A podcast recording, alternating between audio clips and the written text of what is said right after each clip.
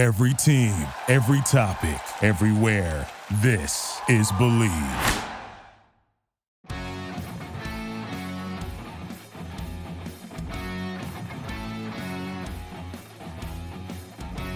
Hey everyone, my name is Christopher Price, the Boston Globe. Welcome to a special late night edition, post game edition of the Patriots Report, one in the wake of the Patriots 27 17 Saturday night loss to the Colts. We have some good questions, thoughts, comments on what happened. And I'm going to get to those in a few, but I wanted to hit on a few things right off the top. We're going to broad brush it, obviously, because we haven't looked at the all 22, but at the same time, just a few initial thoughts from me on a few things that maybe led to the loss in this game, maybe a couple of positives as well. First off, the five words you'll take away from this one come from Hunter Henry, the post game podium a few minutes ago. He said, We weren't ready to play. Five words. We weren't ready to play. And I think that tells you pretty much everything you need to know, at least off the top, about this game. We talked all week. We did three podcasts last week Talked all week about the Colts being a great first quarter team and the energy that was sure to be there at Lucas Oil Stadium. The Patriots were simply unable to match that energy. Colts got that first touchdown very early on. Nyheim Hines on a direct snap scored an eight yard touchdown. And then the Colts followed that up with a blocked punt. And this is a whole separate story. Maybe we're going to address over the course of this week. Three blocked punts this year for Jake Bailey, who was an all pro last season, but for whatever reason, the execution level on the punt team is not where it should be. 14 nothing right out of the gate, 17 nothing at halftime. And the Patriots were in a hole that ultimately was too deep for them to climb out of. They were not ready to play. Once again, those are the words that you should take away from this game. That is what's going to be stamped on the tombstone, really, for for lack of a better term.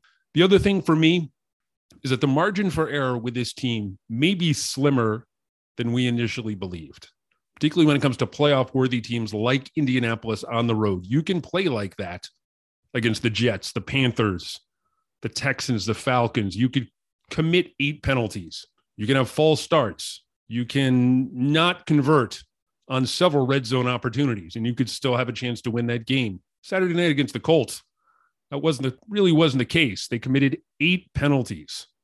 A couple of them, I believe at least one of them off the top of my head, Isaiah Wynn was hit with a false start. Isaiah Wynn did not have a good game, and we're going to get into that a little bit down the road here as well.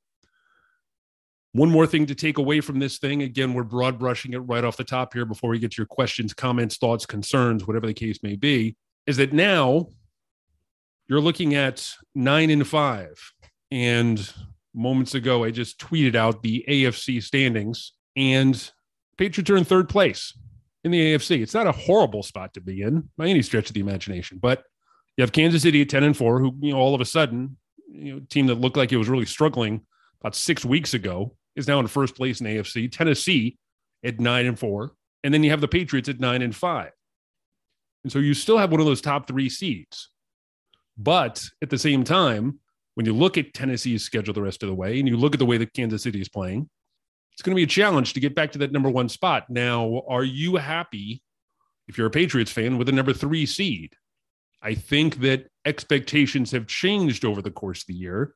And so maybe, yes, in September, he said, yeah, number three seed is perfect. You know, I, I didn't really expect this much out of this team to begin with. So the number three seed is okay. But I think expectations have certainly changed over the course of the season after watching this team rip off seven straight. And so you get into kind of a dicey situation here. Are you okay with a third seed? You don't have that bye, that first round bye that only the number one seed gets. And you look at Tennessee's schedule the rest of the way. Tennessee has a really easy schedule the rest of the way. And, you know, you consider, like I said before, the way that Kansas City is playing, it's going to be a challenge down the stretch. Now, next week's game against the Bills all of a sudden has a lot deeper meaning than maybe it did if you win this game. If you beat the Colts, you feel a little bit better about your situation, but now you have to beat the Bills at home because the Bills are seven and six. The Bills win tomorrow, they're eight and six, and they're only a game in back you. So all of a sudden, things are a little bit closer, a little bit tighter than maybe you had hoped. So uh, right now, again, you got Kansas City with the first seed at 10 and 4, Tennessee at 9 and 4, New England sits in the third spot at nine and five. Baltimore is a half game back. They're eight and five. Indy is now eight and six. The Chargers, eight and six as well. And Buffalo is seven and six. And then kind of rounding out the picture, the teams that are above 500. Cleveland is eighth overall at seven and six. Cincinnati is ninth overall at seven and six. Cleveland, I believe, gets that tiebreaker, And then Denver is also seven and six. And they kind of round out the playoff picture. So I want to get to some of your thoughts. You guys hit me on Twitter with a bunch of good questions as soon as the game was over. I think we're going to do this a little bit more going forward because these were such good questions. Matt says that was a frustrating game to watch. Damn, two weeks to prepare, and that's what they come out with. Good grief. Matt, I agree with you. One of the things that we've seen from the Patriots under Bill Belichick coming out of a bye week, they're prepared, they're ready to go, they're hitting on all cylinders as soon as the ball is kicked off. We did not see that tonight. We saw a team get down by 14 points. Now, granted, they were on the road. They were going up against a, like I said before, a playoff worthy team. But at the same time, there's very little margin for error in this situation. And the Patriots really didn't respond well out of the gate. And so that is on them, you know, whether it was coaching, whether it was execution, whether it was personnel, whatever the case may be. I don't necessarily have a problem with the way the defense played over the first three plus quarters. Obviously, that 67 yard touchdown run from Taylor at the very end, that was a killer. That was a backbreaker. That was a tough, tough run. Guy rose to the occasion in the biggest moment. And I, I get it now. I'll say this I didn't necessarily understand his talent level because I didn't get a chance to watch him play on a regular basis, but he is really talented. He's really good, and he should be part of the MVP conversation. But I didn't really have that much of a problem with the way the defense played for three plus quarters tonight. It was on the offense. The offense did not take advantage of the situations that they were put in. They didn't play well. Like I said before, they took some bad penalties in the red zone. They had eight penalties as a team. A lot of those came on the offensive side of the ball. Mac Jones looked kind of like a rookie on Saturday night. That was his first real rookie moment, at least over the last six, seven, eight weeks. So I don't really, if, if we're putting blame here, if we're kind of putting together who might be the most responsible for the loss, I don't have that much of a problem with defense. I think the offense is where things kind of broke down a little bit on Saturday night. So I like this one from Sammy James. Should the Patriots be considered a nonprofit organization for donating a win to Indianapolis? Yeah, tur- two turnovers too. That's the other thing that we didn't mention in the offense. You, you had Mac throw a pair of picks, and that's where things kind of got ugly a, a little bit for him. And again, you can kind of excuse away some of this stuff. And I heard some of the guys talk about it at the podium after the game that, you know, you got to remember Mac is still a rookie. Well, one of the reasons he's had the level of success that he's had over the course of his rookie year is because, quite frankly, there are times where he has not played like a rookie. And I don't know if we saw some regression on Saturday night. I don't know if that's the kind of thing that, you know, might creep in to his thought process moving forward, but a pair of turnovers, a pair of interceptions it's not great for the rookie, not great for the first year quarterback at Alabama, who's played very well, at least to this point in the season. Amusement, amusement graphics asks, How are the Patriots going to go into Arrowhead and beat the Chiefs? Yeah, like we said, you can do this against the Jets. You can play like this against the Panthers, the Texans, and the Falcons. You can make mistakes and still come out of that game with a win. You can't do that against a playoff worthy team like the Colts. Now, the Chiefs have had their own problems on both sides of the ball over the course of the year. So it might be a situation where, you know, depending on what Chiefs team you get, you could have a chance of knocking them off, even if you do make a few errors along the way. But you're not going to be able to win playoff games playing like the, playing the way really that the Patriots did on Saturday night. The other thing too that we need to bring up in the context of this conversation, I think it's important, is that the special teams did not play well at all as a group. Gunnar Olszewski, fumbled one out of bounds. You had the the the Jake Bailey blocked punt. Now that's not all on Bailey. Jacob Johnson got beat on the play, and so I'm not going to necessarily put this one on Bailey's, you know, really on Bailey's doorstep. But at the same time, the special teamers, those guys are difference makers, or they have been difference makers in the past for the Patriots, and we didn't necessarily see that on Saturday night against the Colts. The formula to win in the postseason: you have to run the ball well, to play good defense, and you have to have some special teams magic. We know that from the Patriots over the years. And the special teamers as a group have to play better in January than they did Saturday against Indianapolis.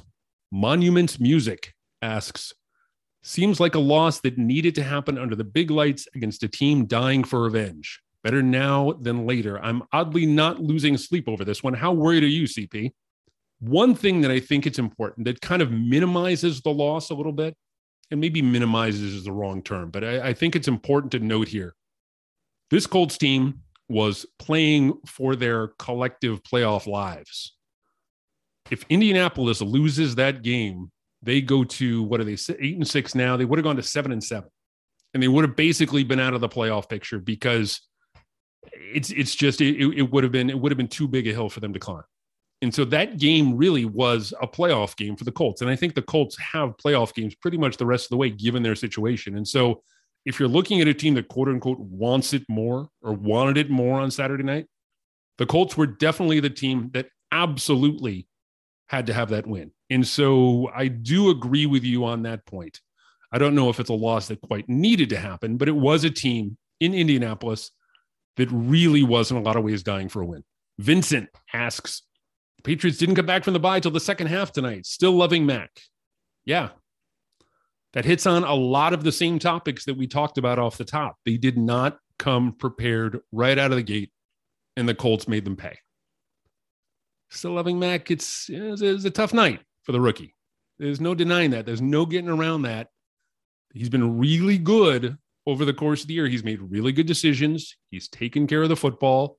He knows when to throw it away. He knows when to take a sack. He knows when to avoid trouble.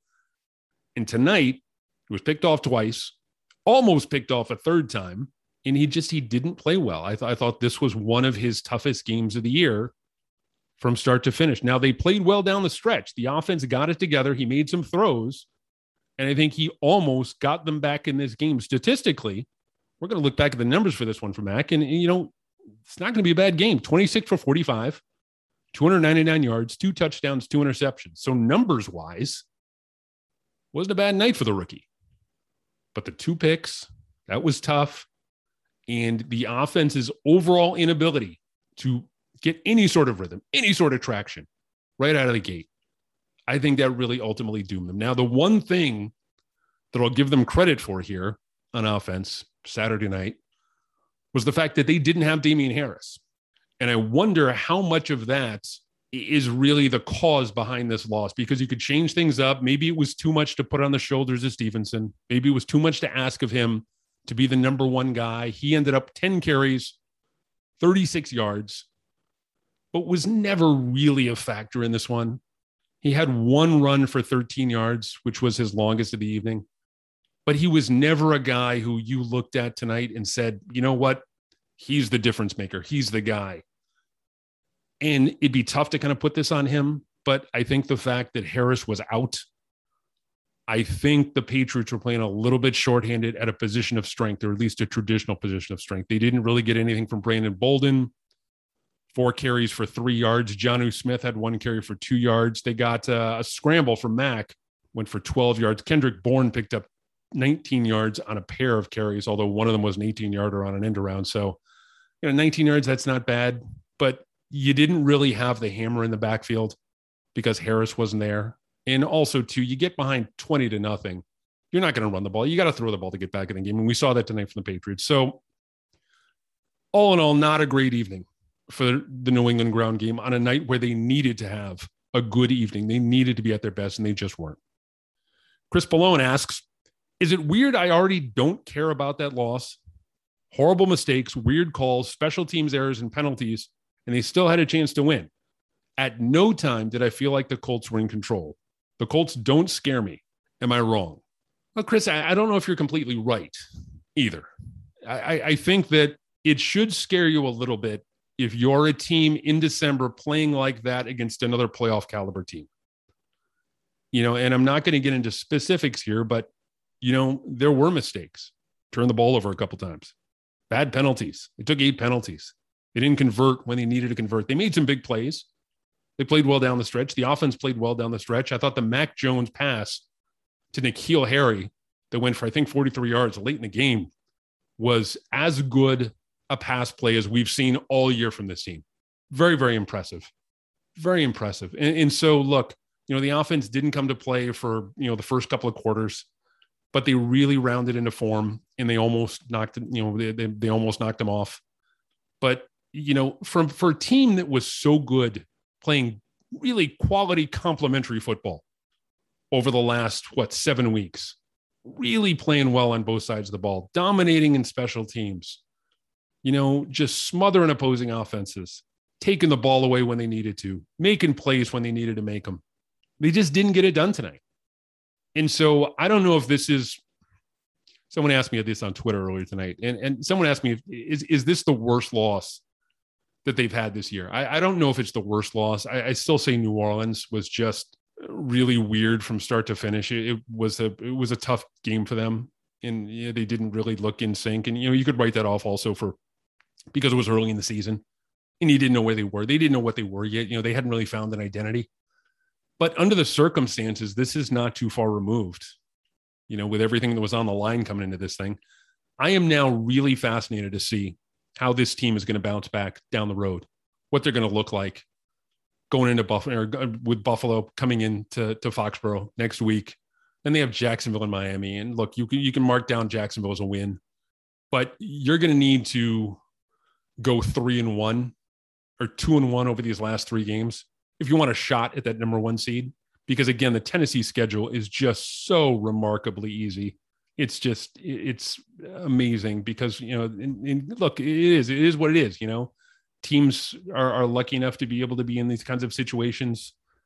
You know, they they they play the schedule, and so here I'm going to call up the Tennessee schedule the rest of the way here.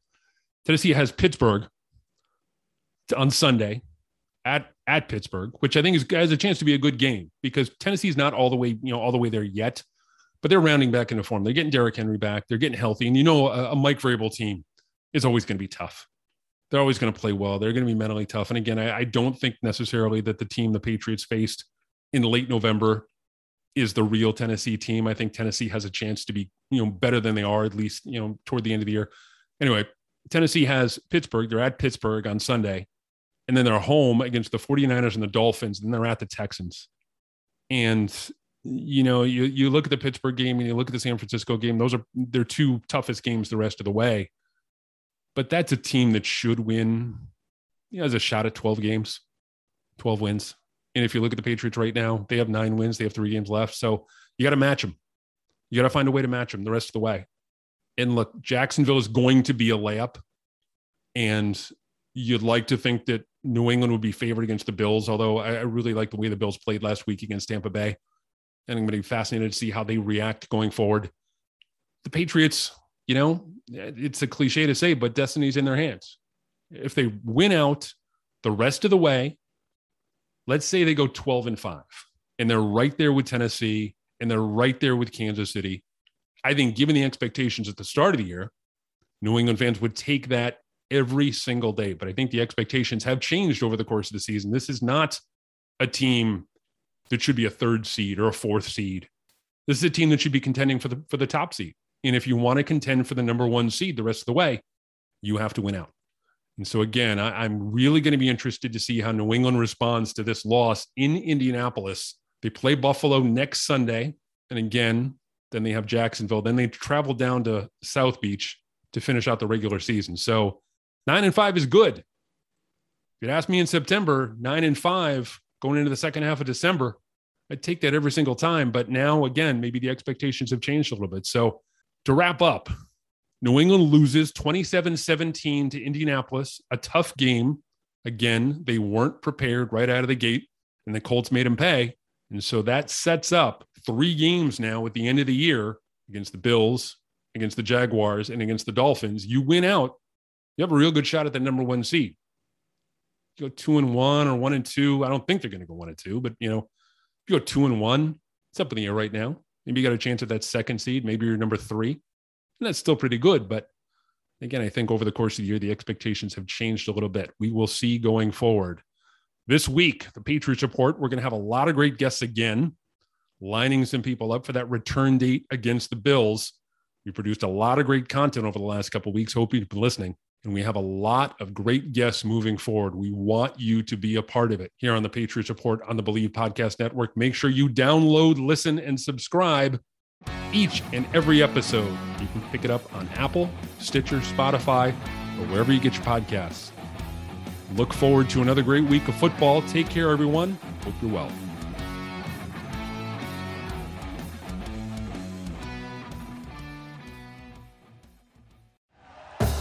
Thank you for listening to Bleav. You can show support to your host by subscribing to the show and giving us a five star rating on your preferred platform. Check us out at Bleav.com and search for B L E A V on YouTube.